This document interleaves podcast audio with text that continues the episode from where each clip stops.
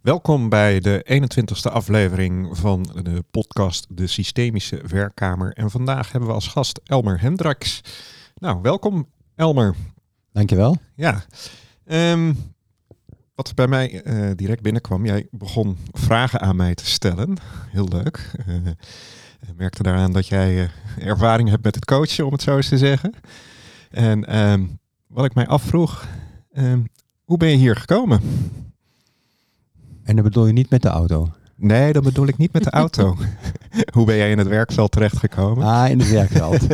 um, ja, dat is eigenlijk heel toevallig geweest. Ja. Um, eens kijken, 22 jaar geleden um, werd ik verliefd op een vrouw. Ja. En die vrouw die uh, zei heel duidelijk nee. En dat had ik nog nooit meegemaakt. Ten eerste het verliefd worden had ik nooit meegemaakt.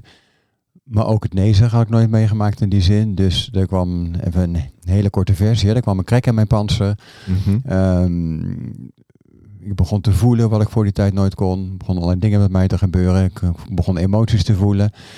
In ieder geval, uh, zij nodigde me op een gegeven moment uit om een keer mee te komen naar familieopstellingen.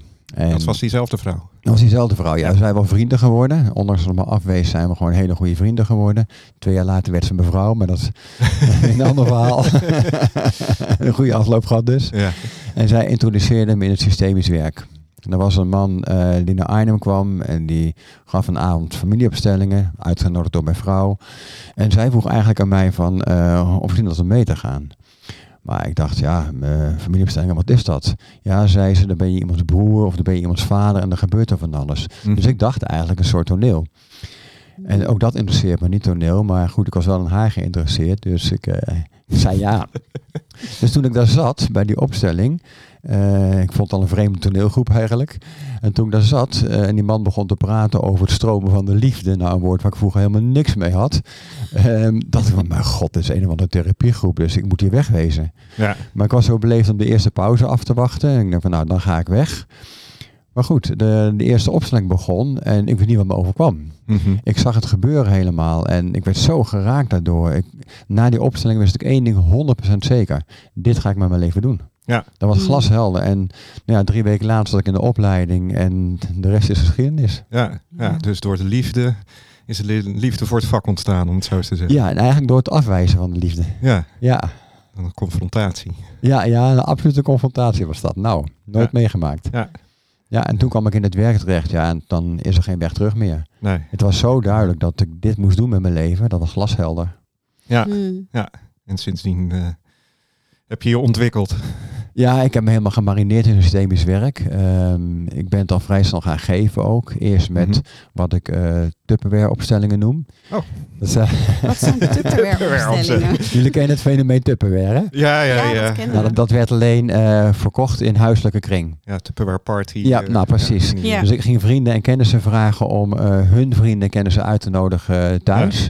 Zodat ik daar uh, oefenen kon. Dus op die manier heb ik heel veel kunnen oefenen. Oh, wat gaaf. En van daaruit ben ik het uh, uiteindelijk voor het EGI gaan doen. Ja. Ja. Dus, uh, Mooi. Gave manier om te oefenen. Ja, ja, ja. Die adviseer ik ook altijd aan de deelnemers van de opleidingen. Van, ga het zo doen, want uh, dan heb je een goede manier om te oefenen. Ja. ja dat is En bovendien mooi. zit je dan met mensen die um, ja, zelf helemaal geen verstand van systemisch werk hebben over het algemeen. Dus dan ben jij de Al snel de autoriteit. ex- expert. Ja. precies. En dan voel je wat zekerder ook. En dan ja, kun je heel goed oefenen, dingen uitproberen. Dan, een Ja. hele mooie manier. ja, Want dat ja. is in opleidingsgroepen vaak best spannend, omdat je dan met gelijkgestemden zit of met collega's die uh, min of meer een beetje dezelfde ervaring hebben. Dus dan heb je de ogen van collega's. Dus dat vind ik in ieder geval altijd best heel spannend. Ja, dat kom je ook in de opleidingsgroepen heel erg tegen. Ja. Dat mensen dat ontzettend spannend Ja, vinden. precies. Daarom precies. gaan we ook vaak in, uh, ja, in twee kleinere groepen uiteen. Dat vinden ze om de een of andere reden minder spannend. Ja. En dat verbaast me eigenlijk wel. Want grappig, ja. ja, wat, wat maakt het uit of je nou voor 400 man zit of voor vier man? ja. ja. Het is, je zou zeggen het is hetzelfde, maar toch wordt het echt totaal anders, Anders ervaren. ervaren. Ja, Dus jullie gaan in twee groepen uiteen. Is dat tijdens de hele opleiding of is dat als je gaat oefenen met elkaar? als je gaat oefenen. We, Ja, meestal precies. gaan we s'morgens, uh, als we aan het oefenen zijn, plenair met de hele Mhm. groep. Ja. En dan in de middag uh, gaan we in twee groepen uiteen. En bij een grote groep gaan we drie groepen uiteen. En bij die groepen zit dan ook een uh, co-trainer altijd. Oh ja, Ja. dat is ook Ja. prettig. Ja. Dus dat is, uh, Ja. Om Ja. het uh, proces te begeleiden waar nodig. Ja, ja. mooi. Ja. Ja. Wat, uh, ja, wat grappig inderdaad dat dat dan. Ja, vreemde ogen dwingen misschien of zo? Of doen iets eh, met mensen dan? eh, Ja, het is wel bekend in het systemisch werk dat eh, een groep publiek staat vaak voor de moeder. De moeder. Oké. Ja. dat, en eh, Ja. nou ja, alle, alle gelang relatie met je moeder kan dat eh, aangenaam of wat minder aangenaam Ja. zijn. eh, ge- geef je dat dan ook aan? Dat daar wellicht er dan iets speelt op die relatie? Eh, Ja, zeker, zeker. Hè, dat, eh, Dat is een van de uitlegdingen die je als, als trainer voor de groep al snel vertelt. precies, ja, En de groep staat voor de moeder, dus ja, Ja, hoe was jouw relatie en wat kwam je daarin tegen? ja, ja, absoluut. Ja. Ja. Mooi. dat is, eh, dus als je een veilige moederschoot hebt gehad, dan eh, kun je makkelijk spreken voor de groep. Of is dat een beetje kort door de bocht? Eh, nou ja, wellicht. wellicht. Ja. Als je een veilige basis hebt, dan is een groep niet meer zo bedreigend voor je. En kan zelfs ondersteunend zijn. Eh, ja, zo leer je nog als wat, hè? Ja. Nou ja, ik vind het heel fijn om voor een groep te staan. Ja. Ehm, er zit een bepaalde dynamiek in, een bepaalde levendigheid. En als de groep ook eh, veel vragen stelt, ja, dan voel ik me helemaal uitgenodigd om veel te vertellen over Ja. het werk ook. ja, Dus mooi. dat vind ik altijd heel prettig. Ja. Ja. is wel wat er dan in me opkomt, is inderdaad eh, hè, toneelspelers of artiesten of iets dergelijks. eh, hoe is de moederband dan geweest tussen hè, van die mensen met eh, die mensen die graag voor het publiek staan en optreden? Ja, de- dat hoeft niet per se te betekenen volgens mij. Dat is ook maar een aanname natuurlijk. Dat Mhm. de, de band met de moeder heel goed is. Het Ja. kan juist zijn dat ze daarmee eh, juist iets opzoeken en in orde proberen te maken. Ja. Oké. dat, dat zou kunnen natuurlijk. Het zou in een opstelling moeten blijken dan. Ja, exact. Ja. Ja. plus dat als je eh, interviews met, eh, met theatermensen of, of acteurs leest, dan vertellen ze soms ook wel over die band die ze met hun ouders hebben gehad. Ja. En dat ze die kritische ogen goed kennen. En dat ze dus ook nog steeds extreem kritisch op zichzelf zijn. Heel, het heel spannend vinden om daadwerkelijk op dat podium te staan.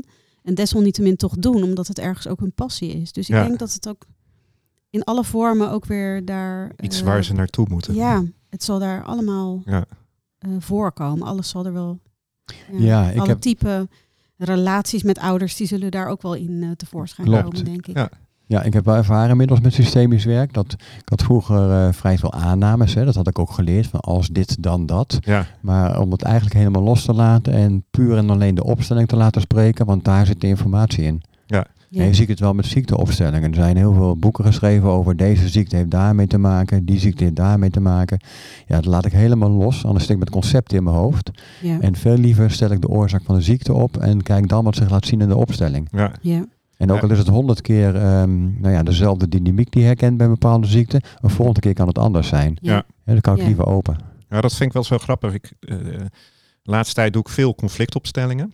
En eh, als advocaat heb ik dan veel in het ondernemingsrecht, maar ook in het vastgoedrecht gedaan. En dan merk je bijvoorbeeld dat de energie van een woning of de energie van een stuk land eh, de oorzaak kan zijn van een conflict tussen mensen die daar net eh, een jaartje wonen of iets dergelijks. Hè. Dus dat dat, dat dat op een onderlaag zit die eigenlijk voor heel veel mensen heel ver weg lijkt. Wat Ja. dan na blijft, blijft eilen. Dus ik denk inderdaad, ik- de- een goede manier van kijken is om echt gewoon alles los te laten. Dus ook alle aannames. En ehm, het te laten ontstaan wat er, of te laten zien, komen wat gezien mag worden. Ja, helemaal mee eens. En wat je zo noemt over een, eh, een, een terrein, een gebied, hè, waar dan mensen bepaalde dingen tegenkomen die met het gebied te maken hebben. Mijn veronderstelling is dat ook eh, niet toevallig die mensen ook in dat gebied terechtkomen. Ja. Stel dat bepaalde mensen of mensen op een bepaalde plek in een bedrijf terechtkomen. Ja. Ja. Dat is voor mij altijd verbonden met elkaar. Ja. Nooit toevallig. Ja, nee, dat denk ik ook wel inderdaad. Het is, eh, die mensen hebben zelf op dat gebied ook een stuk uit te, uit Ja. te werken eh, waarschijnlijk. Dus, dat, eh, dus zo trekt elkaar dat aan. Ja. ja. Dus, eh, hey, mooi. Zeker mooi. Ja. En nu wordt er heel dat, dat zien, dat horen jullie natuurlijk niet. Maar nu wordt er- wordt in ieder geval heel hoopvol naar mij gekeken nu. Ja, dat is echt heel grappig. Ja, dus eh, Ja. Elmer, zou je iets willen vertellen over ehm, wie je bent? Hoe je jezelf op dit moment zou willen omschrijven over wie jij bent als, als mens, als trainer. ehm, Wellicht de moeilijkste vraag om te beantwoorden. Ehm, wie ik ben is namelijk constant aan verandering onderhevig. Hè, daarom zeg voor ik ieder- ook voor dit Ja, moment. voor dit moment, ja. ja. Ja. ik vind het heel moeilijk. Ja. Ja. wie ben ik? Ik vind dat heel moeilijk te beantwoorden. Ook wie ben ik als trainer? Ja. Ik weet dat ik gewoon... En, eh, en, en gewoon dus, ben je getrouwd? Ja, je bent getrouwd, want je vertelde, hey, je, je hebt je vrouw ah, op die manier, wat feitelijkheden zo. ja, ja, voor ik de ben, eh, luisteraars die je misschien niet kennen, zeg maar. Ja, ja, ja, ik vind het altijd wat lastig in de, die zin om over mezelf te praten, want dat is nooit zo heel interessant. Ik vind het veel leuk om over het werk te Hmm. praten, maar eh, ik zal even tegemoetkomen aan je wens. Ehm, ik ben getrouwd al twintig jaar met eh, de vrouw die mij twee jaar lang afwees. Precies. De aanhouder wint, hè? nou, zo is dat. Ja. zo is dat. Ja. Maar goed, er zijn natuurlijk eh, flinke processen aan vooraf gegaan. Ja. Ja, Zowel bij mij als bij haar, waardoor we elkaar uiteindelijk konden vinden. ja Mhm. mooi. Eh, we wonen in Ooyen tegen de Maas aan. Een hele rustige plek, helemaal prachtig. We hebben geen kinderen en we zijn ongelooflijk blij met elkaar. Ja. En jullie werken samen hè, in jullie bedrijf ook. Eh, ja, in die zin, eh Angelie, mijn vrouw, doet de hele bedrijfsvoering. Mhm. Mhm. Zij is echt de, ja, de motor achter het bedrijf. En ik, ben, ja, ik doe alleen de uitvoering. Ja. Ja. Ja. dus eh, in Ja. feite, door deze samenwerking eh, hebben kunnen groeien zoals we gegroeid zijn. Ja, mooi. Want dat is, de, ja, ik heb nooit zo gerealiseerd dat de bedrijfsvoering heel belangrijk was. Maar daar kom ik nu wel achter dat dat eh, essentieel is ook. Ja. Ja. En als ik daar even op, op mocht doorborduren op de vraag van, ja, wie ben je? Eh, want wat er ook een beetje in mij opkomt, en als ik naar mezelf kijk, ehm, ben jij ook iemand die eh, wordt wat de situatie van, eh, van je vraagt? In de zin dat je je in dienst stelt van het veld, of in ieder geval, en dat het door jou naar buiten komt. Dingen. eh, Eh, of ik word wat de situatie van me vraagt, weet ik niet. Ik zou niet Ja. weten hoe ik dat moet controleren of hoe moet bekijken. Mhm. Maar ehm, in het werk, eh, zoals wij, ja, laat ik het zo zeggen, wij worden allemaal bewogen. Ja. Hè, dat, ik heb geen illusie dat ik een vrije wil heb. Nee. De, de, de gedachte aan een vrije wil is voor mij een prachtige fantasie. Dus we worden allemaal bewogen. Dus ook in het veld, om het zo maar even te zeggen, het systemisch veld, ja, worden we gewoon bewogen. ja. Dus ik als begeleider in mijn interventies word bewogen, net zoals de representanten in de opstelling bewogen worden. ja, dus dan zou je kunnen zeggen, je kunt nooit iets fout doen. Eh, niet in, ehm, in hele grote zin. Mhm. Ehm, in de beleving van cliënten natuurlijk wel. Ja, en je hebt het over eh, geen vrije wil, maar op een bepaalde manier hebben we natuurlijk wel een keuze als we ons bewust Ja. worden van de mogelijkheden daarin. Dus hoe en dan hoe kun je een keuze hebben als je geen vrije wil hebt? Nou, dat als een situatie eh, ontstaat en je je daarin bewogen voelt in twee richtingen, dan, dan is er een keuze om een bepaalde kant op te gaan. Maar wie maakt die keuze? Ja, dat is de vraag. Dat is de vraag. Dat bedoel En ik. daar word Ja. je dan ook in bewogen wellicht. Maar Ja, ja. ja. Dus er is geen ik, zou ik maar zeggen, eh, in mijn beleving in ieder Nee. geval, die een keuze maakt. De keuze wordt gemaakt Mhm. door jou heen, neemt jou mee in die beweging. ja. Alleen als ego maakt daarvan, eh, en daar is Ja. niks mis mee, van ik maak die keus. Ja. ja. Hè, dat is, daar is ook niks mis mee. In de dualiteit ja, wordt dat gewoon zo ervaren. Ja, precies. Ja, Als ik-bewustzijn is dat. Ja. Sorry? Het ik-bewustzijn. Ja, het ik-bewustzijn, ja. Ja, ja. Wat natuurlijk een illusie is, maar dat maakt niet uit. We hebben nodig in de dualiteit. het, eh, Is het, ook zo. even Ja. plat gezegd, het goed praten van wat er gebeurd is voor jezelf. Door te zeggen van ik heb geen vrije wil. Nee, door te zeggen van ik heb gekozen. Ah, oké. Ja, nou ja, goed praten of eh, spijt hebben van. Of, eh, Ja, spijt is dus echt niet nodig, want nee, als absoluut je een niet. keuze hebt, ja, dan Nee, dat je ook klopt. geen spijt te hebben. Helemaal mee eens. Ja. Dat, Ja.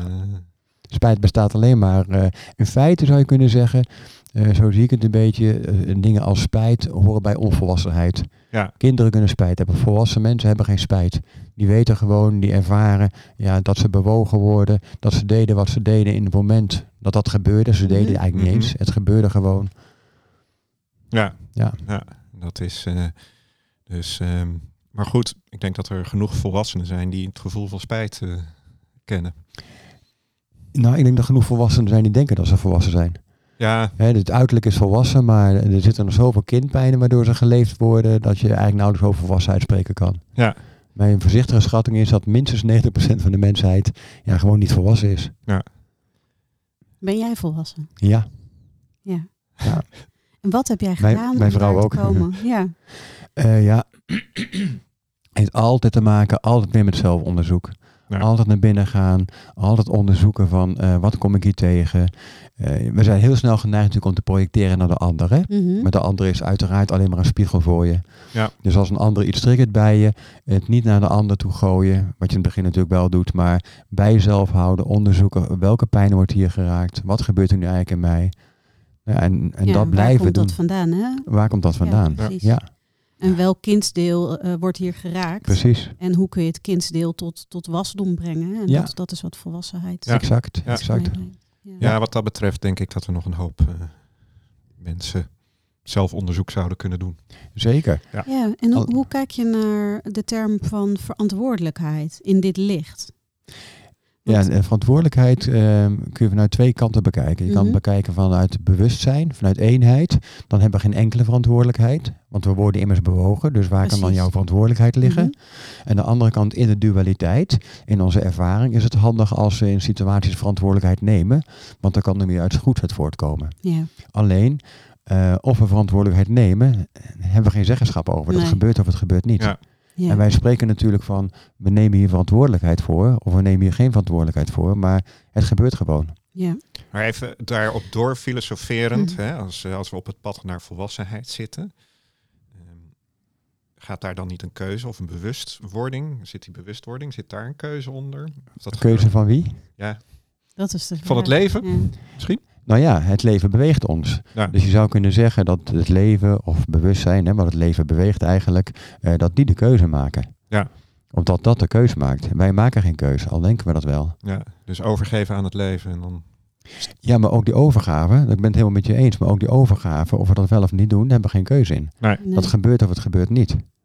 dat... eh, En als je kijkt naar eh, bijvoorbeeld eh, studenten in je opleiding.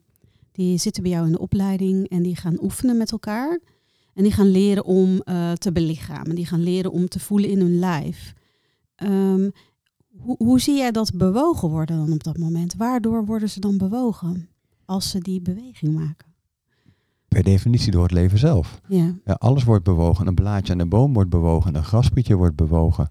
Dus ehm, die mensen worden bewogen. In de opstelling worden ze bewogen. Representanten worden bewogen. Daar kunnen we het heel goed waarnemen. Ja. En dat kunnen we ook helemaal begrijpen. Dus ook de deelnemers aan de opleiding, ja, in hun groeiproces ook, ja, worden ze gewoon bewogen. ja, Dat is, ja. kijk, in de, het is natuurlijk wel handig om ehm, in de dualiteit te spreken van eh, ik maak deze keuze, ik maak deze beweging. Dat is gewoon wat prettiger communiceren. ja, Maar het is ook heel zinvol om te realiseren dat je gewoon bewogen wordt.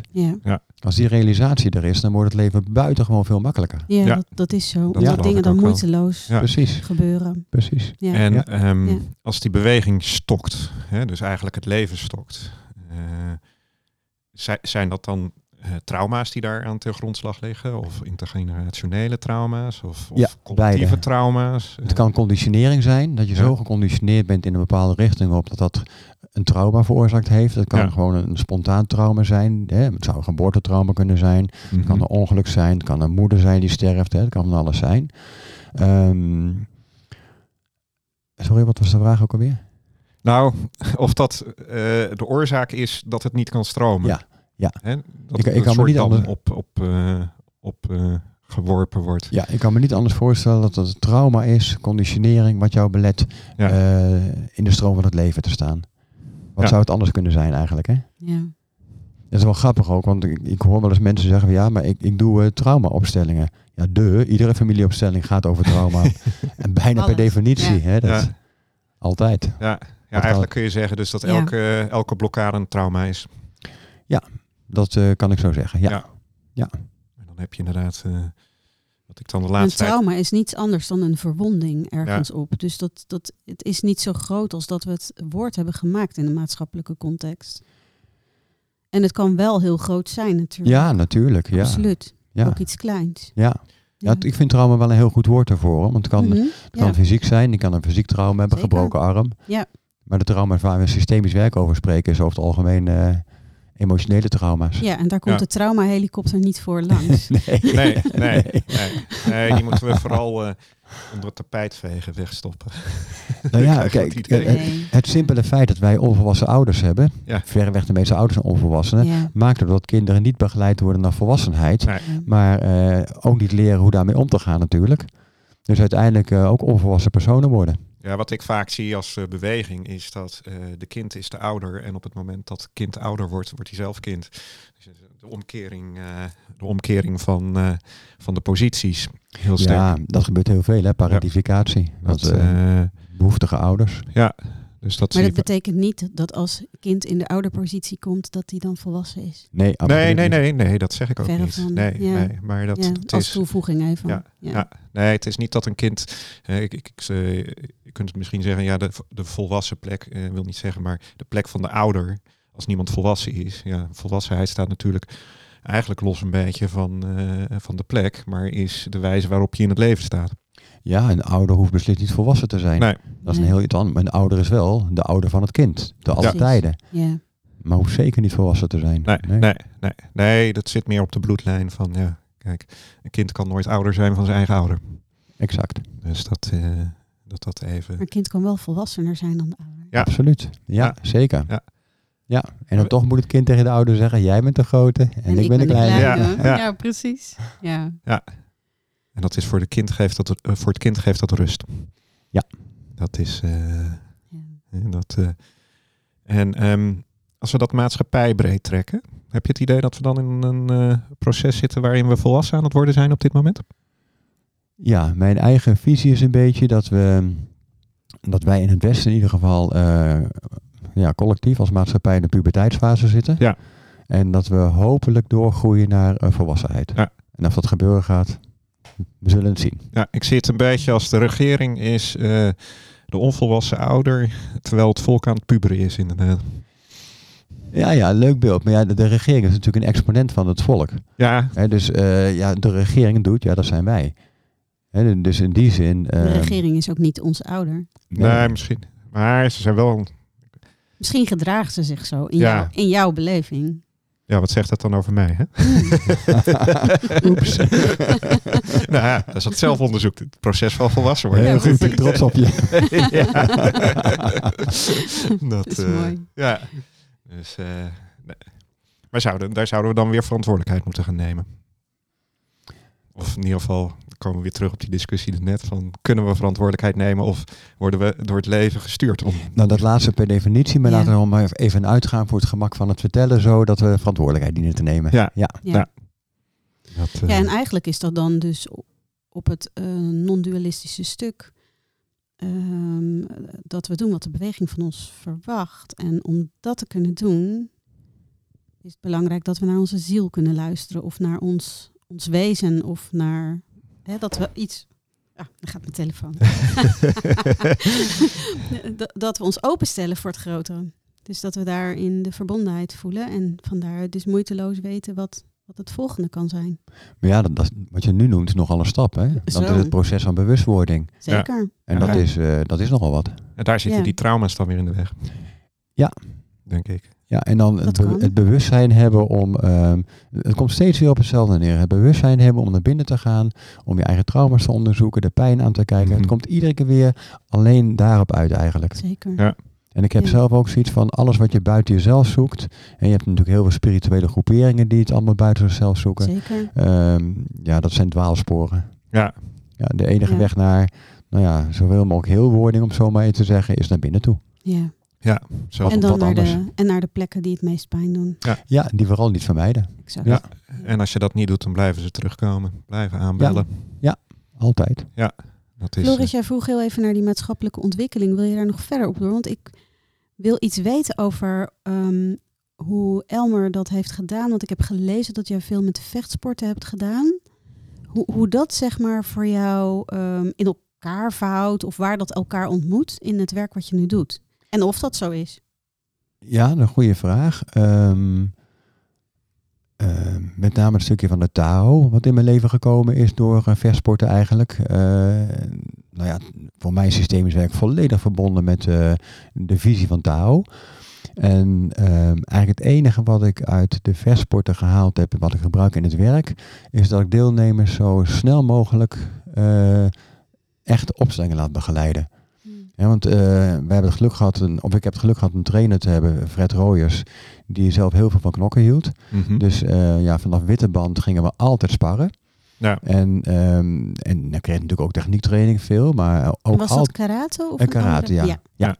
En ehm, door zo vroeg mogelijk te gaan sparren, leerde je al heel snel om de bewegingen voor het echi toe te passen. Mm. Ja. En we merkten ook dat ehm, wij als oranje banders, soms gewoon bruine banders, alle hoeken injoegen. Omdat zij hadden technieken wel geleerd, maar hadden niet geleerd om het in de realiteit, in de praktijk toe te passen. Ja. Mm. En ja, dat is heel ander iets dan alleen de techniek. Ja. Ja. Dus ook met opstellingen, de enige manier om het te leren, Doen. Is het doen. Ja. exact, alleen dat. Ja. Ja. Alleen dat. Ja. Ja, Ja. Dus we beginnen ook in die zin eh, ja, heel snel met opstellingen begeleiden. Ja, ja. Ja. dat is. eh, maar eh, is, is het dan in de zin dat je de tegenstander beter aanvoelt? Eh, ja, de tegenstander beter aanvoelt. Eh, je reageert veel natuurlijker op, eh, op de bewegingen die de tegenstander Ja. maakt. Je eigen bewegingen zijn veel beter gecoördineerd. Want er zijn geen mechanische eh, technieken die je leert, maar ze zijn toegepast in een reële situatie. Normaal dan leer je Mhm. een techniek, eh, ja, dan precies dit en dat en dat. Ja, die is helemaal ingesleten. Ja. Maar nou in de realiteit. En dat is een heel ander verhaal. Ja. Dat vraagt een hele andere coördinatie eigenlijk. Ja. Ja. Ja, Ja. ik heb zelf heel veel kata's gelopen. Ja, dat nou vond ja. ik leuker dan het sparren. Wat zegt dat dan? Eh, nou ja, dat je gewoon Ik heel erg van de bewegingen houdt. Ja, En dat kan ik me helemaal voorstellen. Ja, Alleen dat het, eh, het vechtgedeelte, zou ik maar zeggen, Ja. eh, jou niet zo interesseert. dat vond ik inderdaad Wat, echt minder wat zijn interessant. kata's? Ja, kata's, dat zijn eigenlijk de technische oefeningen eh, waarin alle bewegingen besloten zijn. Dus het zijn, eh, hey, je kan een korte kata hebben met één beweging, een, Ja. een, een stap en een stoot, bij wijze van spreken. En eh, dat, dat wordt steeds ingewikkelder tot, tot een oefening die wel tien minuten duurt, bij wijze van spreken. Ja, En, eh, en dat vond ik heel mooi, omdat het op een bepaalde manier ook een soort dansvorm was, waarbij adem, beweging, eh, kracht ook vooral Ja. allemaal samenkomen. dus eh, oké. En de stilte. Ja, de stilte. Ja. Dus, eh, Ja, dus dat Ja. vond ik heel mooi. sowieso denk ik dat eh, beweging, dat er in de huidige tijd veel te weinig bewogen wordt. Wie kent zijn lichaam nog? Nou ja, inderdaad. Maar dat wordt ook niet geleerd, hè? Nee. Nee. Nee, ik ben altijd blij dat mijn kinderen, nou, zeker die oudste, die sport eh, vijf dagen per week. eh, allerlei verschillende dingen. De jongste die, die klimt dan. En ik denk dat klimmen ook heel goed is om je lichaam te leren kennen. Ja. En je angsten. Ja, ook dat. dat eh, en de angsten van je ouders. of als ik als ouder voor mijn kind. Want wat gebeurt er met jou als je naar je kinderen staat te kijken? nou ja, weet je, ik heb zelf een beetje hoogtevrees. En als ik dan eh, zie hoe, die, hoe ze eigenlijk heel soepel tegen die muren opklimmen. Waar, waar ik geen houvast in zie. Denk van nou, oep. Zijn er niet eh ouder-kinddagen? Dat was bij ons bij de klimhal wel. Ja, misschien wel. Ja, dat, dat sinds corona dan is misschien een beetje de rem opgekomen. Maar Ja, dat eh, zou het zou wel inderdaad mooi zijn. Ja. Dat, eh, dus, eh, maar dat is inderdaad dan mijn leerproces daar weer in. Van het loslaten. Ja, Mm. ook je kinderen hun eigen lot gunnen, hè? Ja, Ja, mooi dat je zegt gunnen. ja. Ja, ja, zeker. Dat, Ja. eh, hè, want eh, we willen er als ouder alles aan doen om je kind eh, zo veilig mogelijk te houden. Ja, Maar- Als je kijkt, heeft dat een heel averechts effect. dat kan. Ja, dat kan. En wat zin. is veiligheid? Ja. En hoe stuur je ze de wereld in? Ja. Als je ze continu, als je ze opsluit. Ja, je kan kinderen volgens mij eh, beter veel meer leren over de dood. Ja. Hè, en, eh, en wat dat mogelijk inhoudt. En ja, confronteren met de dood eigenlijk, met hun sterfelijkheid. Ja, Dan eh, alleen met de hamer op veiligheid waardoor de angst ontstaat. Ja. Ja. Ja. Ja. Ja. wat je ook maatschappijbreed ziet. Hè? Oh ja, zeker. Nou, zeker in de westerse cultuur wordt de dood helemaal verbannen eigenlijk. Ja, Ja. En eh, je hebt heel veel andere culturen waarin de dood gewoon helemaal... eh, nou Welkom ja, is. exact. Ja. Ja. Ja. ja, Ja. precies. als beloning Wat- wordt gezien. Ja. Wat, wat, wat leer jij eh, jouw eh, deelnemers, jouw studenten over de dood? Ehm, er is een hele mooie uitspraak van Tagatore, dacht ik. En die zegt, de dood is niets anders dan het doven van de lamp omdat de dag is aangebroken. Hmm. Nou, die vind ik echt heel mooi. En Ja. dat breng ik ook over aan eh, de deelnemers. En ik geef ook aan, ja, daar waar dat eh, gepast is natuurlijk, hè, als het zo via een opstelling zichtbaar wordt, eh, hoe essentieel het is je eigen dood. Niet een dood abstractie, maar echt Mhm. je eigen sterfelijkheid, je eigen dood helemaal te omarmen. Hmm. En te realiseren dat je dood eigenlijk altijd met je meeloopt. ja. Net zo dicht bij jezelf als je huid. Ja. En ieder moment ehm, ja, kan het afgelopen zijn. Ik zit hier te praten, dan kan ergens iets knaps zeggen en het is afgelopen. Ja, Ja. Zo simpel is dat. En Ja. het, het mooie daarin vind ik altijd van die mensen die eh, de bijna doodervaring hebben gehad. Dat die eigenlijk niet meer terug wilden naar het leven. Ja, dat heb ik ook gehoord, ja. Dat dat eh, heel vaak eh, het geval is. Ja, Of in ieder geval zo'n danige, eh, hoe heet het, Dat er bewustwording. geen angst meer voor de dood Ja. is. Dus soms willen ze wel Ja. terug naar het leven. Ja. Alleen dan is er geen angst meer voor de dood. Dus Ja. dan, dan hebben ze die dood volledig omarmd. Ja, En dan als mijn tijd is, dan is het oké om te gaan. ja, Ja. maar het is natuurlijk ook best relaxed als je niet bang bent voor de dood. We worden eigenlijk wel in deze maatschappij, heb ik de indruk, dat we een beetje paranoïde zijn geworden voor de dood. Maar ja, ja, als, je, nou ja. als je echt veilig wil zijn, nou ja, het is wat je zegt.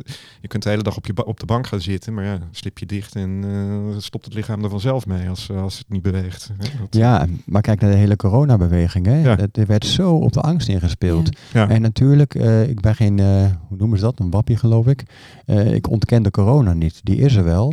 Eh, ja, en er gaan mensen dood aan. En er zullen ook wel wat dingen dienen te gebeuren. Maar de angstcampagne die eh, gebracht wordt, alleen maar steeds op angst, angst, angst Ja. Gericht. Ja. Echt eh, niet te geloven gewoon. Of ja, wel te geloven, want je snapt ook wel wat vandaan komt. precies. Ja, ja, En het Ja. heeft ook te maken met controle en eigenlijk niet goed weten hoe het op een andere manier te doen. ja, ja, ja, het is... eh, dan kom je eigenlijk ook weer op dat thema van de volwassenheid van mensen. Dat, ja, dat we elkaar op die manier dus ook vanuit het onvolwassen kind aanspreken. ja, Ja. zeker. zeker. ja, en je gaat pas leven als je de dood omarmt. Helemaal.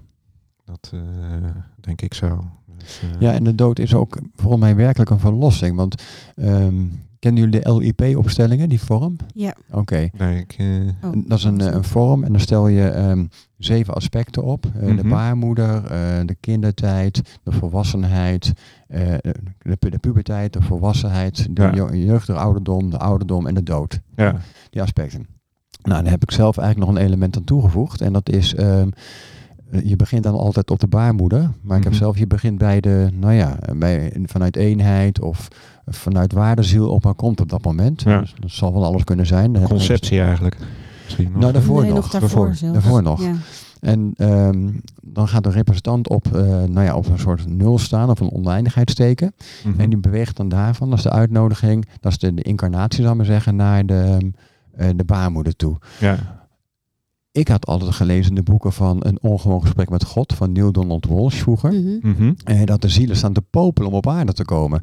Nou, dat echt gewoon niet te geloven wat een struggle het is. Ja. Het is echt een worsteling eh, van die personen, van die representant Mhm. als ziel, om eigenlijk eh, naar die baarmoeder toe te gaan, naar die fase toe. Dat is een enorme worsteling. Oké. En een enkele keer zie je iemand er vrij soepeltjes heen lopen, maar bijna altijd is het een worsteling. En soms, heel soms, eh, hebben ze daar hulp bij nodig. Ja. Dus dat gaf me echt wel het inzicht van, ah, nou blijkbaar lopen die zielen niet echt te springen om hier te komen. Nee. Nee. Dus ik kan me ook voorstellen dat de dood uiteindelijk voor de ziel wellicht een soort van verlossing is weer. ja. Om weer terug te kunnen naar, Ja. naar Ja. het eenheidsgedeelte. Ja. En als dan inderdaad, als je het leven als les ziet, heeft zo'n ziel waarschijnlijk een zware les te, te leren. Ja, ja, ik zie het leven niet zoals een les. Ik, ik heb geen idee eh, waar het leven voor is. Ik, ik kan me niet voorstellen dat bewustzijn lessen nodig heeft. Nee, Hè, dat, ik, heb, ik heb geen idee. nee, het leven is gewoon het leven. Ja, precies. En het hoe en waarom Ja. kunnen wij niet weten, Nee. volgens mij. Nee. Natuurlijk wel Het een, is. v- een vraag die heel veel filosofen zich of, eh, gesteld hebben van de, de zin van het leven. Ja, en dat is een volstrekt zinloze vraag wat mij betreft. Ja, Ik zie het leven ook in die zin als volstrekt zinloos. ja ik denk dat... Mm. eh, Ja, wat, en wat, wat, wat zegt het woord zingeving jou dan? eh, niets. Ik heb niks met zingeving. Nee, het leven is.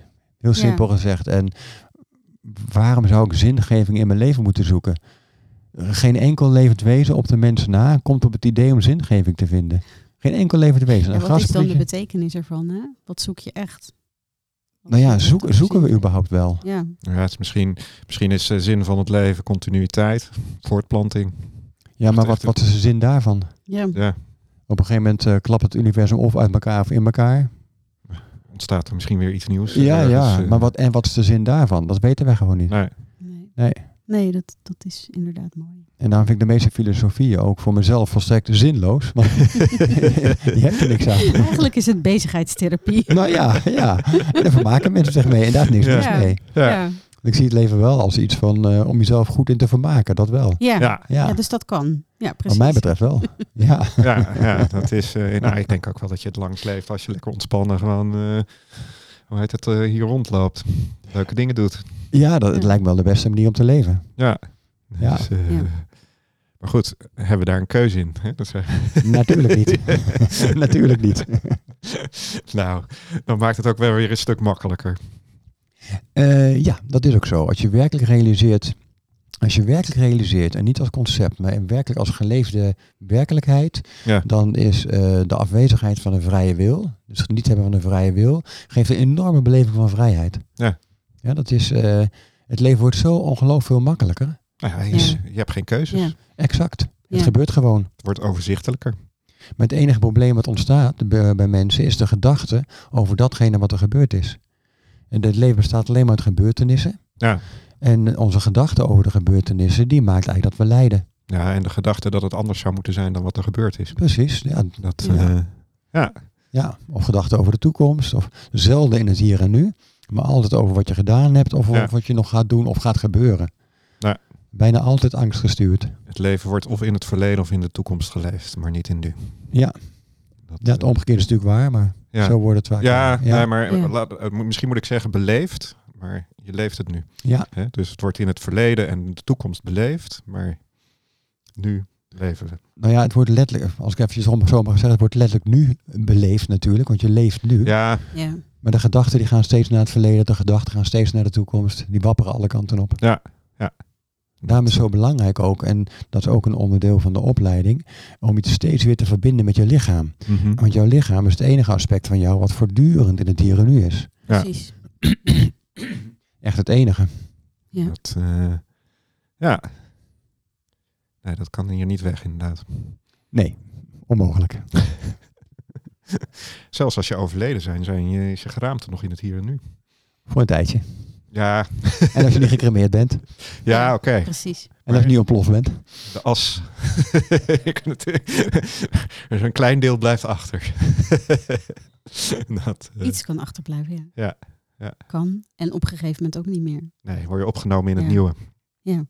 Dus dat, eh, daar zit dan wel weer een continuïteit in. Ja, die continuïteit is er wel. Alleen, je, hè, we hadden het over eh, zingeving. Hoe zinvol is het? Ja. Hm. Dat, eh, Ja, Dus- dus is het zinvol of weten we niet of het zinvol is? Eh, dat laatste. Ja, we weten niks. Nee. We weten helemaal niets. Dus we kunnen wel doen alsof het zinvol is. Dat is dan de illusie. Dat is de illusie. Ja, en als mensen Ja. daar... Of van de gaan- hoop. Nou ja, precies. Ja. Maar, maar ook hopen is weer een kindstuk, hè? Ja, Kinderen hopen. Volwassen vertrouwen en hebben de moed om door te gaan. precies. Ja. Ja. nou, ik heb ook wel eens het idee dat heel veel kinderen gewoon vertrouwen. Klopt. Ja, dat Ja. vooral kinderen ook wel heel sterk in het hier en nu kunnen zitten. En op vertrouwen dat het volgende moment net zo mooi is op het, dat het moment dat ze daar beleven. Het hangt een beetje vanaf hoe eh, ze dat meegekregen hebben van de ouders. Ja, Ja. Als de ouders in vertrouwen leven, krijgt een kind dat mee. Als de ouders in angst leven, krijgt een kind dat mee. Ja. Ja. ja dat is natuurlijk ook wel zo. Ja. Dat, En op eh, sommige aspecten zou je natuurlijk dat vertrouwen wel degelijk ook nog kunnen hebben. Als het op andere vlakken dan weer niet zo is. nee, het is, zijn Dat allemaal kan. Deel, deelaspecten inderdaad Ja. daarin. Dat, eh, Vertrouwen en verwondering. ja, Ja, heel mooi dat je ook het woordje verwondering gebruikt. Ik zei eh, een paar dagen geleden nog bij de opleidingsdag van... het moment dat ik me niet meer over systemisch werk verwonder, stop ik ermee. Iedere Oh, mooi. opstelling is voor mij nog een wonder. Ik Ja. verwonder me Ja. iedere keer van hoe is het mogelijk? Ja, dat, dat dit zich ontvouwt. Ja, precies. Ja. En als die verwondering er niet meer is, dan ben ik klaar. Dan is het gewoon. Ja, dan kan ik niet Ja. meer verder werken. dan is alles opgelost. Nou, dat weet ik niet, maar ik kan niet meer verder werken. Voor jou misschien. Dan klopt het niet meer. Ja, Nee. Want in hoeverre eh, ben jij nog eh, hè, de, de dingen die jij tegenkomt in jouw opstellingwerk, in hoeverre spiegelt jou dat? Eigenlijk niet meer. Niet meer. Nee. Er is eh, niks in opstaan wat ik zie of ervaar of tegenkom, ehm, wat ik in mezelf wil resoneren in die zin. Nee. Hooguit heel af en toe een stukje daderschap. Ja. Dat zat, eh, dat zat heel diep. Mhm. Dat er nog een spoortje van over is, maar Nee. Nauwelijks, denk ik. Dus jij, jij kan echt heel zuiver alles laten gebeuren via jou. Er zit niet een, de, de overdracht eh, tussen. Nee, ge- er zit geen overdracht. Hoe zuiver het is, weet ik natuurlijk niet. Maar er zit Nee. geen overdracht tussen. Ja. Nee. Nee. Het, eh, Ik kan ook niet werken met mensen als er een overdracht tussen zou zitten. Hè. Dus als ik me daar bewust van zou zijn, mhm. dan moet ik echt even kijken. eh hey, kan ik nu wat doorwerken? Ben ik vrij genoeg om te werken? Of, Ja. eh, of niet? Ja, stop. Mm. En dan stop je er ook gewoon mee. Als dat zo zou zijn, zou ik er stoppen. Ja. Ja, ja. Ja. Dat, eh, Een uitspraak van eh, Wiebe Veenbaas, die ik zelf altijd erg mooi vind, is: De bron van het bestaan, dat zijn de dingen die niet overgaan. Hoe zou je dat kunnen linken aan De bron van het bestaan. dat zijn de dingen die niet overgaan? Dus dat gaat over dat bepaalde dingen, dat we daar altijd wel in geraakt blijven in onze primaire beweging. En dat betekent niet dat we er niet een beweging aan toe te voegen hebben, of dat er, hè, dat er een nieuwe beweging is ontstaan vanuit die heling. Maar wel dat die pijn of die pijn van die oude imprint er nog altijd wel kan zijn. Oh, dat wordt ermee bedoeld. Dat de Ja. pijn van de oude imprinter nog kan zijn. Ja, en dat die eerste primaire beweging er dus ook vaak nog is. Dus dat je daarin nog steeds bewogen wordt, hè, als we het dan hebben over de manier. Eh, waarop- Van die imprint bedoel Ja. je? ja. ja, maar je bent je er bewust van geworden. Van. Ja, ja, je wordt je er direct bewust van dat, Ja. dat je daarop geraakt wordt. Oh ja, die, die uitspraak van hem, als je dat zo zegt, die snap ik niet helemaal. Maar als je zegt eh, dat de imprint van de ouders, dat je dat nog doorleeft. eh, ja, dat is de conditionering hè, vanuit het persoonlijk geweten. Ja, En, eh, en natuurlijk wat er eh, overgedragen wordt, transgenerationeel. precies. Als dat ermee bedoeld wordt, ja zeker, ben ik het Ja. helemaal mee eens. Ja, en, Ja. en dat het dus niet overgaat. Dus dat, dat die imprint er altijd is. Zo. Eh, ja, op die manier. Ja, die imprint zal er altijd zijn, maar je kan hem wel ontstijgen. Ja, Hè, dat die imprint geen eh, impact meer heeft op jouw leven. ja, Ja, je kan het een beetje zien als, ehm, nou laten we het imprint even een trauma noemen. Ja, dat is misschien wat, wat beeldender. Als je een trauma hebt en nou ja, die is net zo groot als deze fles. En jij Ja. bent die fles en die inhoud is het trauma. ja, Maar als die fles groeit en uitgroeit tot de grootte van dit gebouw, ja, dus bewust wordt, dan blijft het trauma blijft de grootte van die fles houden. Maar Ja. jij bent Ja. zo groot als dit gebouw geworden. Dus de impact van het trauma is eigenlijk nauwelijks nog aanwezig. Nee, is er wel, net zoals een litteken op je hand, waar je helemaal geen last meer van hebt. Maar En herken je hem dan nog? Als je daarin geraakt wordt? Als je erin geraakt wordt, herken je Ja. het. Ja. Als je erin geraakt wordt, als je er bewustzijn over hebt Ja, en je wordt erin geraakt, herken je het zeker. Ja. Ja, dus als, als je dan naar die vraag van Floris gaat, van, hè, in, in de opstellingen die je dan begeleidt, die geraaktheid die ervaar je wel, alleen de overdracht niet meer. Begrijp ik het dan goed? Nee, ik, ik word ook niet meer geraakt. Je wordt niet meer geraakt. Nee. nee. Nee, en als Nee. die geraaktheid er is, dan, eh, dan kan die er even zijn. Dan kan die de Mhm. ruimte krijgen en dan kan ik gewoon doorwerken. precies. Hè? Maar Ja. als die dat geraakt zijn maar helemaal overweldigd, eh, ja, dan kan ik niet meer doorwerken natuurlijk. Nee. Maar ja, tot nu toe, ehm, Is dat zo? Kan je dan niet meer doorwerken natuurlijk? Als je overweldigd wordt erdoor, Mhm. nee, hoe zou je door moeten kunnen werken? Je, bent, je hebt geen vrije blik meer. Nee, je, dus je bent zo ja. in beslag genomen door dat wat jou geraakt heeft. Dat, Ja. dat een oud trauma wat geraakt wordt ja, dan. dus dat, je, ja, precies. Dan Ja. heb je even afstand. Dat staat, dat staat er gewoon tussen dan. ja, ja. je hebt geen heldere blik meer, zo Nee, gezegd. nee, Nee. Dat eh, Ja. filtert eh, de blik. Ja, dat eh, ja, denk ik ook wel. Ja. Ja. Dus, Hmm.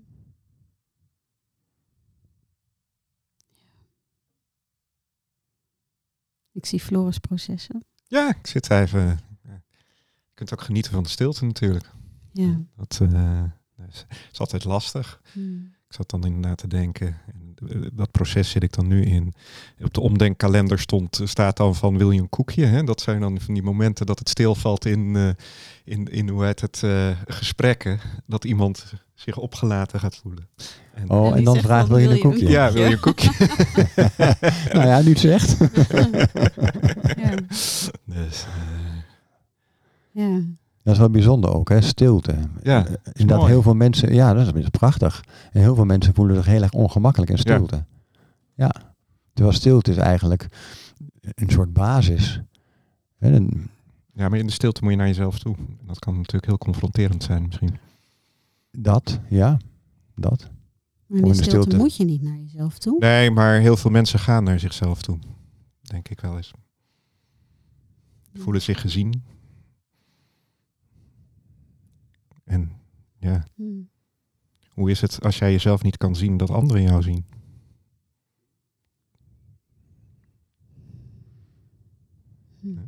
Hm. Dan kan het lastig worden. Hoe is dat voor jou? Nou, gaat wel beter hoor. Wil je een koekje? ja, mooi weer hè. dat, eh, Nou, het is wel aardig, je het woord stilte noemt. Ehm, ik zie van bij bewustzijn, hè, we hebben het ook over bewustzijn gehad, dat heeft voor mij ook echt drie aspecten. Die drie aspecten zijn geen bewustzijn, maar zijn voor mij wel een soort een vorm van bewustzijn. Het is stilte. En stilte is iets wat er altijd is. Ja. Altijd, onvermijdelijk, stilte is er altijd. En in die stilte verschijnt even geluid, maar dat geluid verdwijnt weer. Dus de stilte is een soort basis. Ja. En net zoals bewustzijn is stilte altijd aanwezig. Hetzelfde met duisternis. En duisternis is ook zo'n factor eh, van bewustzijn. Duisternis is altijd aanwezig. Er verschijnt even licht in duisternis, maar er verschijnt nooit duisternis en licht. nee. En dus het licht verdwijnt en duisternis is er altijd. Ook al is er licht, die duisternis is er altijd. Bewustzijn is er altijd. En zou je dan kunnen zeggen, als je eh, dood is er altijd en het leven verschijnt in de dood? Eh, voor mij verschijnen leven en dood in bewustzijn. Oké, Ja. dus die zijn daar onderdeel van. Leven en dood eh, maken deel uit voor mij van de dualiteit. Ja. En de dualiteit verschijnt in bewustzijn. Dus, Ja. dus leven en dood verschijnen voor mij ook in die zin in bewustzijn. Dus de basis is bewustzijn waar de dingen in verschijnen. Zo, Zo zie je. Ja. ja. Mooi.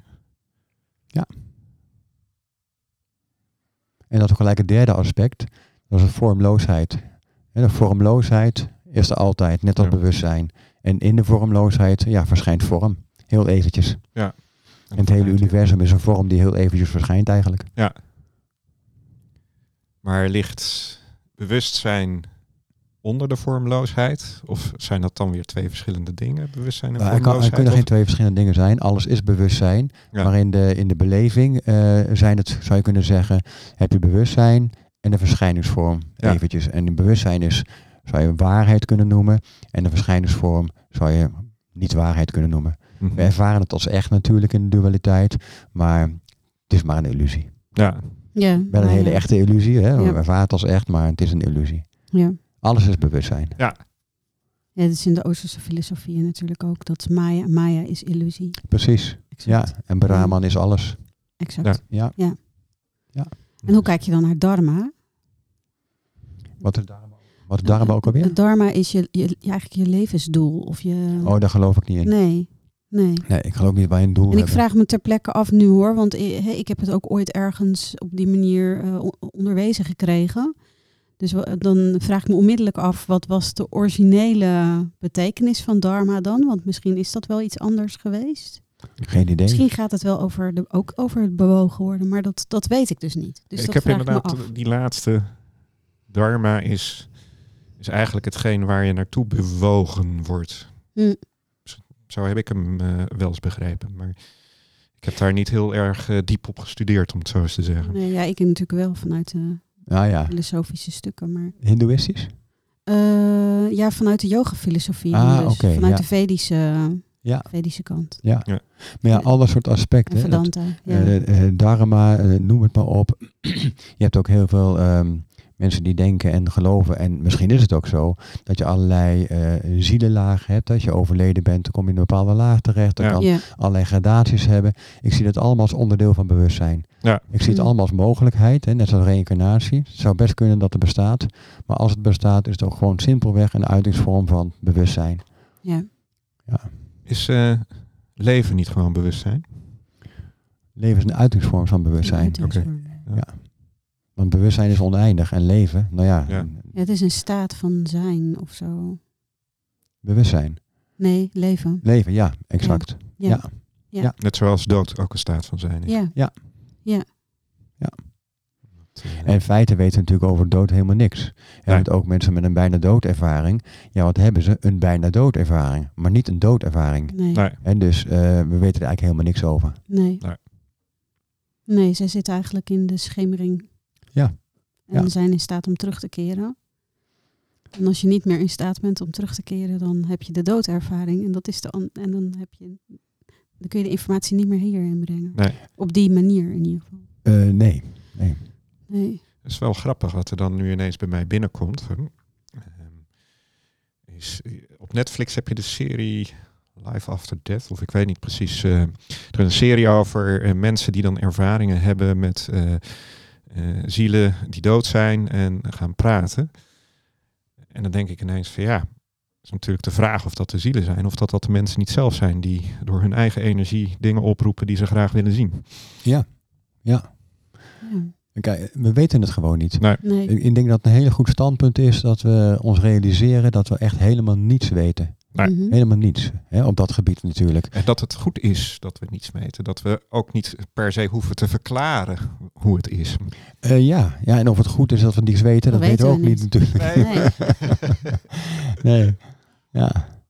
En eigenlijk maakt dat gewoon iedere vorm van, ehm, nou ja, van, van, van dialoog of filosofie, eh, maakt dat volstrekt overbodig. Ja. En dan is filosofie en dat soort dingen is alleen maar een vorm van vermaak. Waar helemaal niks mis mee is. Nee. Voor mij tenminste. Dus weer de therapeutische bezigheid. Ja, nou ja, ja, ja, wie weet. Ja. ja. Ja. misschien moeten we een biertje gaan drinken. Nou, goed idee. Mogen er bitterballen bij? Ja. Heb ik niet nodig. Ik zou niet weten Nee, waarom. nee, maar als bezigheid. Kijk, als, Oh, zo. Ja. kijk, als elke bezigheid is gelijk. Dus filosoferen of biertje drinken. Ja. Kijk, Ja. dat is een goede filosofie. Ja. Hey, Ja. En, eh, nu, nu jij het begint over die bitterballen, hè, ben ik eigenlijk wel heel benieuwd, Elmar. Hoe, ehm, hoe, hoe kijk jij naar, naar geweld, bijvoorbeeld? In welke zin bedoel je? Hoe nou ja, je- ik dacht nu even aan die bitterballen en eh, we eten dieren op, dat. Oh, heb ik geen problemen mee. Nee, ja, kijk, ook dit is weer met geweld ook. Hè. Oekraïne ook en noem maar op. Ja. Ja, het zijn dingen die gebeuren. ja, Ja. ja. Eh, dat is alles. Ja. Dus Maar- daarin is ook de grote beweging gaande. Ja. En Ja. dat is wat het is. Ja. ja. Precies dat. En hoe, hoe voel jij bij jezelf wat jouw beweging, wat jouw bewogenheid is daarin? Hoe maak je daar contact mee? Of geef nou, je daar hoef ik geen contact aan? mee te maken. Ehm, hoe ik bewogen word, is hoe ik beweeg. Ja. Hè, ik hoef me daar niks over af te vragen. Ehm, mijn bewegingen gebeuren net zoals die van de ander. Ja. Ja. En misschien ben ik me wat meer bewust van het feit dat ik bewogen word. Mhm. Maar in mijn dagelijks leven ehm, en in mijn werk ook, eh, ja, sta ik er niet bij stil natuurlijk. Nee. Nee. Ja, dat gebeurt gewoon. Ja. Alleen bij bijzonderheden ga je even terug van, hé, wat gebeurt er nu? En dan ga je navoelen in jezelf, wat gebeurt er? Wetend dat je bewogen wordt.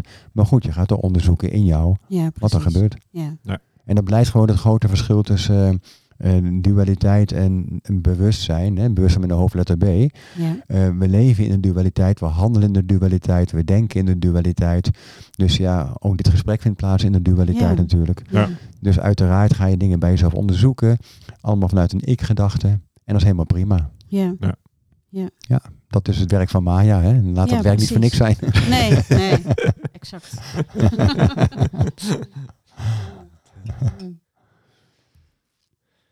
Maar het is ook wel eens leuk, hè, als dan met deelnemers ook. Meestal bij blok 1 begin ik er gelijk al over. Over het niet hebben van een vrije wil. Dat, nou zie je wel allerlei dingen gebeuren bij de mensen. Dat- Of, eh, ja, ja, en, en ook een beetje lachen en vraagtekens. En vind ik altijd heel erg leuk om te doen.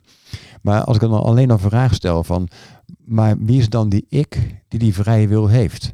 En dat, dat, dat is wat dichterbij. Hè? Geen vrije wil hebben is een concept van ja, hoe kan dat? Maar ja, ja, ik heb toch een vrije wil. Ja, maar wie is die ik dan die die vrije wil heeft? Als je dat gaat ik? vragen, dan, nou ja, precies. Dan kom je veel meer tot de conclusie dat die ik gewoon een aangenomen identiteit is. Ja. Die eigenlijk niet bestaat. Ja. En daar wordt het dan makkelijker om te realiseren dat je bewogen wordt in het leven. Ja. Ja, En om je daaraan over te geven.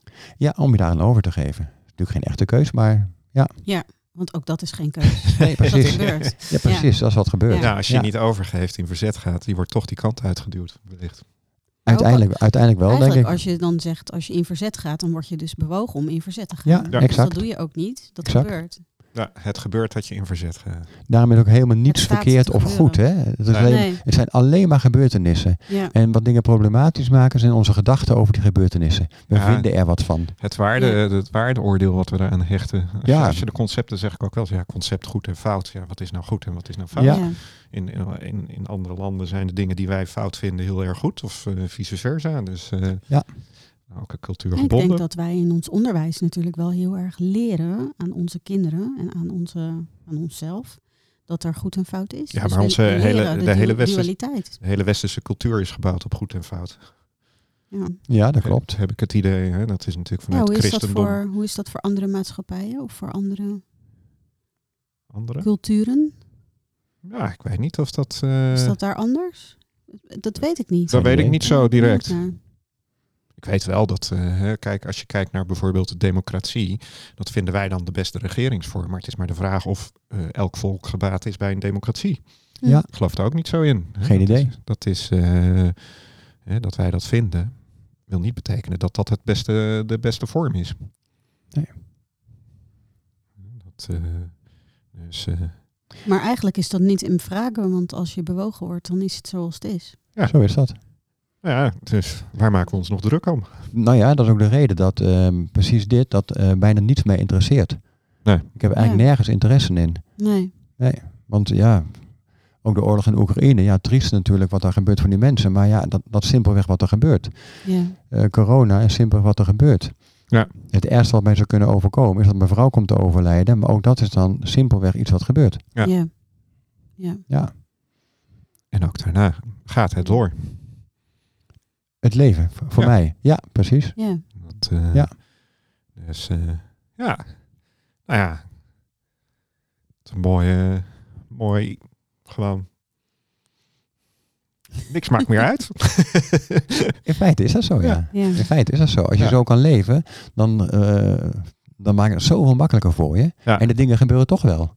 En de gedachte is, ja, maar als je zo denkt, dan doe je dit niet meer, dan doe je dat niet meer. Nee, dat is niet waar. Dingen gebeuren gewoon. ja. Dat is de vraag van iemand van, Eigenlijk word je juist vrijer om dingen te doen. Ja. je voelt je vrijer. Je, Ja. je beleving van vrijheid is veel groter. Ja. En ook een keer een deelnemer die zei van, ja, maar als ik geen vrije wil heb, kan ik net zo goed de hele dag in bed blijven liggen. Ja, Zo, ja, als je een vrije wil hebt, zou je dat doen. Maar je hebt geen vrije wil. Nee. Dus je blijft niet de hele dag in bed liggen. De Nee. dingen gebeuren toch wel. Ja, je wordt toch wel weer bewogen. ja. Ja. Ja. Ja. ja, het is inderdaad ook eh, de hele dag in bed liggen, daar word je ook niet zo blij van. Althans, het lukt niet. Nee, dat, nee, nee, probeer dat maar eens. Nee. Alleen al dat je naar de wc moet bijvoorbeeld. Heel praktisch. Volgens mij gaan we hier een Je beetje de essentie voorbij. blijven Maar liggen, maar- Ja. Dat, eh, dus, eh, Ja. nou, Nee, mijn veld van interesse beperkt zich tot cappuccino's, bier en bitterballen en systemisch werk. Ja. Dat is een beetje mijn veld van interesse. Oh, dat is wel mooi. Heel overzichtelijk. Ja, precies. nee, zeker. Nou, Ja. Voor mij is inderdaad ook de muziek er nog bij dan. Lekker muziek maken.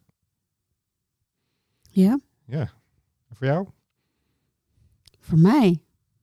Ook alleen maar Eh, systemisch werk of... eh, Nou, systemisch werk hoort er wel bij. Ehm, samen zijn, denk ik. Ja. Ook wel. verbinding. Ja. ja. Is dat niet voor jou ook? Dat, eh, dat je niet op zoek En alleen zijn vind ik ook. Ja. Nou ja, dat, dat is er gewoon. Hè? Dus dat, eh, die verbinding is er. Ja. En eh, mijn ca- mijn cappuccino moet ik echt maken. Ja. Maar die verbinding is er. Bier en bitterballen moet ik echt regelen. Maar de verbinding is er. Maar zou je niet kunnen zeggen dat in het maken van de cappuccino ook een stukje verbinding zit? Kijk, nou gaan we de diepte in.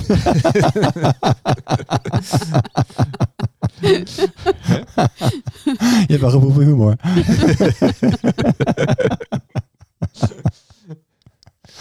Zou ik over moeten nadenken. ja, zet hij in het weekend wel aan het werk natuurlijk. Eh, dat, eh, nee, zo kun je met alles verbinden. Ja. Nou ja, alles. Ook zeg gesproken, je kan je niet verbinden. eh, want verbinden suggereert dat het een en het ander is. En er is alleen maar eenheid. ja. En dus verbinden kan Ja, er zit een dualiteit in verbinding. Ja. Ja. Dat is eigenlijk ook weer mooi, hè? Vanuit de yoga-filosofie eh, beoefen je detachment. Maar dat is eigenlijk heel raar. Ja, Want het is eigenlijk alleen maar het detachment van, eh, van de illusie. ja, exact. Waardoor het- je ja. vervolgens op een plek komt waar detachment niks meer betekent. Exact. Ja, Ja. exact. Ja. Ja. Ja. Misschien moeten we onthechten van de maakbaarheid of van het idee van de maakbaarheid van de maatschappij of ons Ja. leven. Onthechten van de maakbaarheid. Van het Ja. idee van maakbaarheid. Ja, dat is een mooie. Ja. Dat, eh, De maakbaarheid, dat is ook in de systemisch werk en opstellingen. mhm. Ehm, ja, ik zie ook veel collega's werken ehm, met opstelling, dan gaat het met de cliënt slecht en dan worden de ouders erachter gezet. Dat vind ik volkomen onrealistisch. Want daar zit, daar zit een maakbaarheid in dat je ouders achter je staan op die manier, maar dat is geen niet de realiteit. Ja. Dus als ik met opstellingen werk, dan kijk ik altijd naar wat is de realiteit. En binnen die realiteit, ja, wat is daarin mogelijk? Maar niet Ja. dat er dat de ouders achter je staat of dat er zes voorouders achter je neergezet worden zodat jij je beter voelt. Ja. Hè, dat is een beleving van maakbaarheid. En ook in systemisch werk is dat voor mij eh, onmogelijk. Hoe zet Maar- jij mensen neer? Sorry? Of Hoe, hoe, hoe werk jij systemisch als je een opstelling begeleidt? Eh, ik, laat de be- ik laat de representanten bewegen. Hè, dus Ja. Ik nodig de representanten uit, en dat doe ik. ja. Eh, mag ik jou vragen voor de vader, jou voor de moeder, jouw representant voor de cliënt. En dan laat ik ze bewegen. En waar Ja. de bewegingen heen gaan, dan weet ik op een bepaald moment, zie ik, voel ik eh, welke interventie er gevraagd wordt. ja. En het kan Ja. een beweging zijn, het kan een zin zijn. Maar het moet wel helemaal overeenkomen met wat de ziel op dat moment wil. ja. Hè, want ik, ik zie ook twee realiteiten in ieder geval hierin. Mhm. Eén is de realiteit die wij zo'n dagelijks leven meemaken. ja. Daar zie je de mensen ook in hun overlevingsmechanismes. Hè? Zo, zo verschijnen ze eigenlijk voor je. Maar in opstellingen zie je het op een zielsniveau. En zie je wat er werkelijk in de diepte speelt. Ja. En daar werk ik mee. En als je bijvoorbeeld in een opstelling eh, nou ja, een cliënt hebt die geen aanwezige moeder had. En je ziet in de opstelling dat die moeder ook werkelijk totaal afwezig is. En bijvoorbeeld naar de grond kijkt, naar een dode kijkt. En daar met de ziel aanwezig is. Ja. Dan kan ik wel kijken wat er mogelijk is door bijvoorbeeld de dochter, als het een dochter is, en Mhm. tegen de moeder laten zeggen, mama. En zo een paar keer laten uitspreken. En, en als dan op dat zielsniveau de moeder daarop kan reageren en kan omdraaien, nou ja, dan kan die verbinding er zijn misschien. Ja. Ja. Maar als de moeder niet kan omdraaien, dan is dat de realiteit. En dan moet de dochter dus gaan leren leven. En daar zijn ook zinnen die daarbij passen. Mhm. Met een moeder die simpelweg er niet voor haar kon zijn. Ja. Ja. Maar ze heeft wel het leven doorgegeven. Hè? Dus dat, Ja. daar leg ik dan wat meer de nadruk op. Precies. Maar ja, ik weet van veel collega's dat die helemaal aarde bewegen om die moeder te laten omdraaien. Zodat de dochter dan die moeder kan. Maar dat is voor mij niet meer de realiteit. Nee, want Maar- je bent dan een- aan het ingrijpen in een veld. En je bent eigenlijk Nee, je dan ook weer een illusie aan het maken. Precies. Iets wat er niet is. Exact. En kunstmatig aan het helen. Ja, exact. Dus ook een stukje gedachte van maakbaarheid. Ja. Ja, en dat, eh, nou, zo heb ik in het begin ook gewerkt, zo heb ik het geleerd. Maar dat is eh, ja, zo langzamerhand door voortschrijdend inzicht is er wel uitgefilterd. Nou, ik en heb hoe kijk jij naar... Oh, sorry, Floris.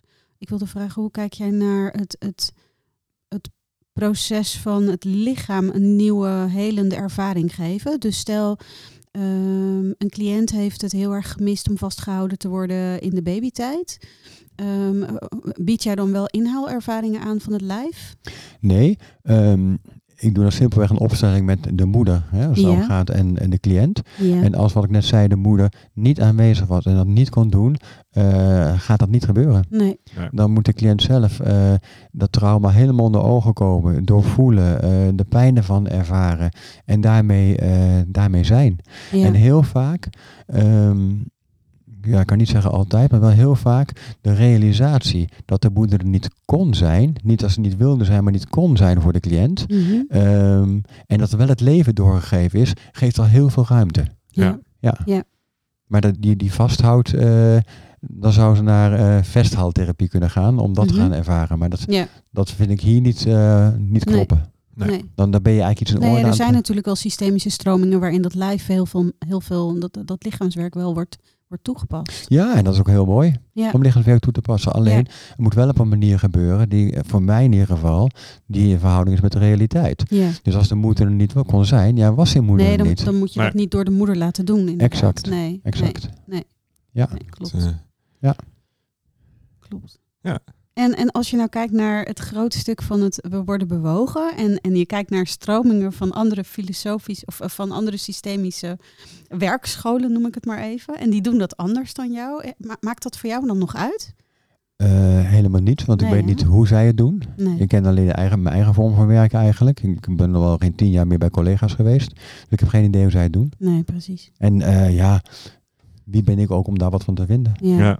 Ja, dat, mooi. Nou ja, daar zou je misschien ook kunnen zeggen dat weet je, het een past bij de een en het ander past weer bij de ander. Ja. hè? Ja, Dus, dat is eh, zo. de, Ja. de, degene die het nodig heeft om eh, door mij geholpen te worden, die komt bij mij. En degene die het nodig heeft eh, om door jou geholpen te worden, die komt bij jou Ja. terecht. Ja. Hè? Ja. Ik Dus dat, eigenlijk dat, nooit dat, zo over helpen, maar nou ja, begeleiden. Dat, eh, Ja, ik snap wat je bedoelt. Ja. Ja. Ja.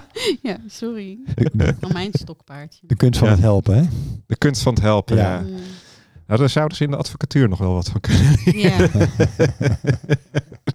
Om het zo eens te zeggen. Ja, zoveel, zoveel helpen is verzwakkend, hè? Ja, Dat is Ja. zo eh, ongelooflijk. ja, Maar ja, ook dat is weer, dat komt voor dat onvolwassenheid. We weten simpelweg niet wat juist is en wat niet juist is. Ja. nee. Maar we handelen, we helpen vanuit eigen, ja, eigen Behoeftigheid. onmacht, en eigen behoefte om gezien te worden Ja. daardoor. En, Ja. ja. Ja. ja, dat is inderdaad ook. eh, dus en eh, de geraaktheid van de pijn eh, eh, door de pijn van de ander. Ja. Ja. Dus waar ben je dan mee bezig? Ben je dan eigenlijk jezelf aan het helpen of ben je de ander eh, Ja. aan het begeleiden, zal ik het dan maar even noemen? Ja. Ja, en, en mag het ook allebei, hè? Het mag. Ik Ja, denk dat in, ja, ieder, ieder, in ieder contact is er voor beide een leer... eh, ik denk het ook, ja. Een leercurve of een, een leerweg, of hoe je dat ook wil noemen. Ja. Ja. Dat, eh, Wij gingen er net tegelijkertijd een vraag stellen, Floris. Weet je nog wat je wilde vragen? nee, ik weet niet meer wat ik wilde vragen. Dus eh, ik denk dat dat. eh, of het is al beantwoord in. Verleden tijd, hè? Ja. Ja. het, het is niet meer een vraag van nu, om het zo eens te zeggen. Dus eh, wat dat betreft eh, denk ik dat... ik zit ook al even te kijken. We zijn al, Je kijkt naar de tijd. ja, we zijn al een uur bezig. Ja, Ehm, Maar is dat er al een bepaalde tijd? eh, Nee, er zit geen bepaalde tijd nee. aan. Maar ja, we merken wel dat, dat eh, of ik het idee wel is dat eh, luisteraars afhaken na een bepaalde tijd, dat het te lang wordt. Maar ja, dan worden ze ergens anders naartoe bewogen. Mij maakt het nooit zoveel uit. Ik nee, bedoel, dat is. eh, Wie, wie wil luisteren, luister. nou ja, iedereen die gelooft in een, eh, in een eh, vrije wil en keuzemogelijkheden, die is toch al afgehaakt. Vermoedelijk wel, ja. ja. Al die flauwekul. ja, Ja. dus. eh, Elmer, is er nog iets wat jij graag zou willen meegeven of zou willen vertellen? Of iets wat heel erg bij jou past? Of iets wat nog niet aan de orde geweest is? Over systemisch werk? Ja, of over jezelf. nee, want dat vindt hij niet zo interessant. Nee. Nee, dat is precies. Nee, Dat is- nee. Maar dat mag wel. Nu antwoord jij voor hem. Hè? Mhm, ik weet het. ja, maar dat klopt wel wat je zegt. Dus Ja. ik eh, Ik ben een ijverige leerling. trots op je. Dankjewel. Ehm, nou ja, een, een inzicht wat ik gekregen heb zo de afgelopen twee jaar in systemisch werk eigenlijk. Ehm, toen ik begon met het werk dacht ik dat de krachtigste verbinding was eh, die van een kind met de moeder. Ook, ook helemaal vanzelfsprekend, hè? de symbiose met de moeder, dat dat de sterkste verbinding was. Nou, gedurende de jaren kwam ik eigenlijk tot de ontdekking dat de verbinding tussen tweelingen eh, ja, nog sterker lijkt te zijn. Ja. En de afgelopen jaren ehm zijn steeds meer opstellingen, merken steeds meer in opstellingen dat ehm, de representant, representant zijn per definitie alleen maar zielsaspecten. Hè. Het zijn Mhm. nooit, de representant van de moeder is nooit de hele moeder, maar is dat stuk van de moeder wat op dit moment in deze context gezien wil worden. Mhm. Nou, maar dat geldt ook voor de cliënt. Een representant voor de cliënt is eigenlijk alleen maar een zielsaspect van de cliënt. Veel jonge aspect altijd natuurlijk. En wat op dit moment in deze context gezien wil worden. En wat ik tegenwoordig veel vaker doe, is als het gepast is, als het systeem dat vraagt zo gezegd, Mhm. is de cliënt ehm, op een bepaald moment erbij uitnodigen. En ik kijk waar de cliënt heen beweegt. En wat je heel vaak ziet, is dat de cliënt niet naar zichzelf beweegt, maar naar de moeder bijvoorbeeld. Ja. Mhm. En als ik dan aan de cliënt vraag, wie is voor jou de meest belangrijke persoon in de hele wereld? Dan wijzen ze of naar de moeder of naar iets anders, maar nooit naar zichzelf. Ja, en als op het moment dat ik daarmee confronteer, dan komen er vaak heel veel emoties vrij. Ja. Want dat, dan is de representant een afgesplitst zielsdeel eigenlijk van de cliënt. Nou, en als daar uiteindelijk tussen de cliënt en de representant van de cliënt een verbinding plaatsvindt, eh, die is vaak heel intens. En dat is voor mij eigenlijk de meest krachtige verbinding die er is met jezelf eigenlijk. Ja. Ja, Dus dat is een, Dus dat is- een inzicht van de laatste nou ja, jaar. Dus Ja. het verbinden eigenlijk van een verloren zielsdeel, zou je het zo kunnen Ja, een zeggen? afgesplitst zielsdeel, een getraumatiseerd zielsdeel, vaak heel jong. Ja, Ja, Dat, zou, Mooi. dat strookt ook wel een beetje met wat je in het sh- shamanisme hoort. Hè? Dat een trauma is een afgesplitst deel van jezelf ja. om te helen terug moet halen. Dus weer de verbinding of integreren. ja, ja, Dus- ja, dat is voor mij hetzelfde. Ja. Ja. Dus eigenlijk alle splintertjes ophalen die je door alle trauma ergens hebt Ja. achtergelaten in feite. Ja. ja. Ja. Dat is mooi. Dat, eh, Ja. Ik meteen denk aan Harry Potter met eh, de Horcruxes. ja, geweldig hè? Ja, Ja, ja, Ja. daar zit natuurlijk ook gewoon zoveel in. ja, ja, dat is fantastisch. Ja, Ja. ik vond de boeken van Tolkien, eh, hè, de Ban van de Ring, die, Ja. die vond ik echt meestelijk. Maar in Harry Potter zit wat meer eh, psychologie, hè? Ja. Ja. Ja, het ene is alleen maar goed en kwaad eigenlijk. Ja. Met een geweldige fantasie eromheen. Ja. Maar Harry Potter zit veel meer eh, psychologie in. Er Dat zit is echt wel een heel mooi. bepaalde diepgang in die, Ja. eh, waar je ook weer heel mooi betekenis aan kan Ja, geven. zeker in de boeken natuurlijk. Hè? Ja. De film is uiteraard wat Film is wat, wat, oppervlakkiger. ja, wat platter. eerlijk zeggen, Ja. ik ben, even kijken, ik denk 15, 16 jaar geleden aan deel 1 begonnen. En je hebt en ik hem was nog na niet 10 uit? pagina's Oh. was ik al helemaal klaar mee. ik weet niet wat kan ik Misschien moet ik het een keer proberen. Kan ik me iets bij voorstellen, want eh, deel eh, 1 is ook een beetje eh, ja, op een kindniveau geschreven, zullen we maar zeggen. Ja. Maar ze worden echt steeds beter. Oké, Ja. Ja. nou, ik, we hebben ze allemaal thuis staan, dus wellicht eh, Ja, ga het vooral doen. Ja. is, de, is de tijd daar dat ik ook Harry Potter ga lezen. Ik heb wel alle films gezien. Dat, eh, Ik ben ze weer allemaal achter elkaar aan het kijken. Dat vind Ja? ik dan ook wel leuk. Ja, de boeken vind- doe ik vaak in een vakantie. Als ik, die heb ik wel ook een aantal keer allemaal achter elkaar gelezen. Ja, wij doen ze ook vaak inderdaad. Dat eh, elke dag een uurtje of zo, dan, eh, dan ben je een paar weken bezig. Heb je Elke ze. dag een uurtje. Nee, gewoon één dag. Heel, Ja, heel veel precies uur. hoor. Doorjassen. Met die bitterballen erbij. Zo is dat. cappuccino. Geen flauwekul. De bitterballen en bier. En Harry Potter. Ja, bier hoeft voor mij niet per se. nee. Maar, dus, eh, Nee. Ja. Nee. Ik denk dat... Ja. Ja. Ik, ik zit even een beetje te denken van... eh, volgens mij hebben we wel... Nou, ik had nog één dingetje. wat, wat van eh, de site. eh, Dat is ook... ook ehm, ik, ik, ik las dat jij bezig bent met jeugdzorg. oh. Organisatie. of klopt dat niet? Nee. We werken wel, eh, we doen we organisatiebestellingen voor jeugdzorgorganisaties. hè. ja. In een periode is dat vrij veel geweest. De laatste Mhm. tijd, eh, nou, de laatste jaren eigenlijk helemaal niet meer. Nee. Maar daar hebben we vrij veel mee gewerkt, ja. Ja. Maar dan eigenlijk met de, de mensen die in de jeugdzorg zitten, Mhm. eh, die heb ik eigenlijk gewoon simpelweg een uitleg gegeven over hoe eh het sociale systeem in elkaar zit. Hè, met de verschillende gewetens erbij, persoonlijk geweten, Ja. collectief geweten, spiritueel geweten. Dat, eh, en deden ze daar iets mee? Of, eh? Geen flauw idee. Nee. Er waren vaak ook een behoorlijk wat mensen bij die aardig in de weerstand zaten. Ja, dat geloof ik ook. Ja, Ja. en een aantal mensen die erg geraakt waren. Dus dat is heel, ja, heel verschillend. Ja. Ja. Dus, eh, nee, ik kwam daar zo'n beetje op omdat mijn collega die zit in de vechtscheidingen en die heeft ook geregeld met jeugdzorg te maken. En dan gebeurt er bij mij ook weer van alles als zij, eh, als we dan zo'n casus bespreken, dan denk ik ook van, goh, daar zou het systemisch werk toch mooie dingen kunnen doen wellicht. Maar Ja, oh ja, ik, ik, ik ken iemand, iemand ook die is gespecialiseerd in vechtscheidingen. En die is, Ja. eh, vliegt alleen maar systemisch aan. Ja, Ja, dat is heel mooi. Mooi. Ja, Ja. ja. dus eh, Ja. nou, dat is ook een beetje wat ik met de conflicten doe. mooi. Dus, ja, dus... eh, nee, maar goed, dat was een beetje wat in mij opkwam. Maar ja, volgens mij heeft verder alles wel... eh, is alles wel voorbij gekomen wat voorbij eh, mocht komen of eh, moest komen.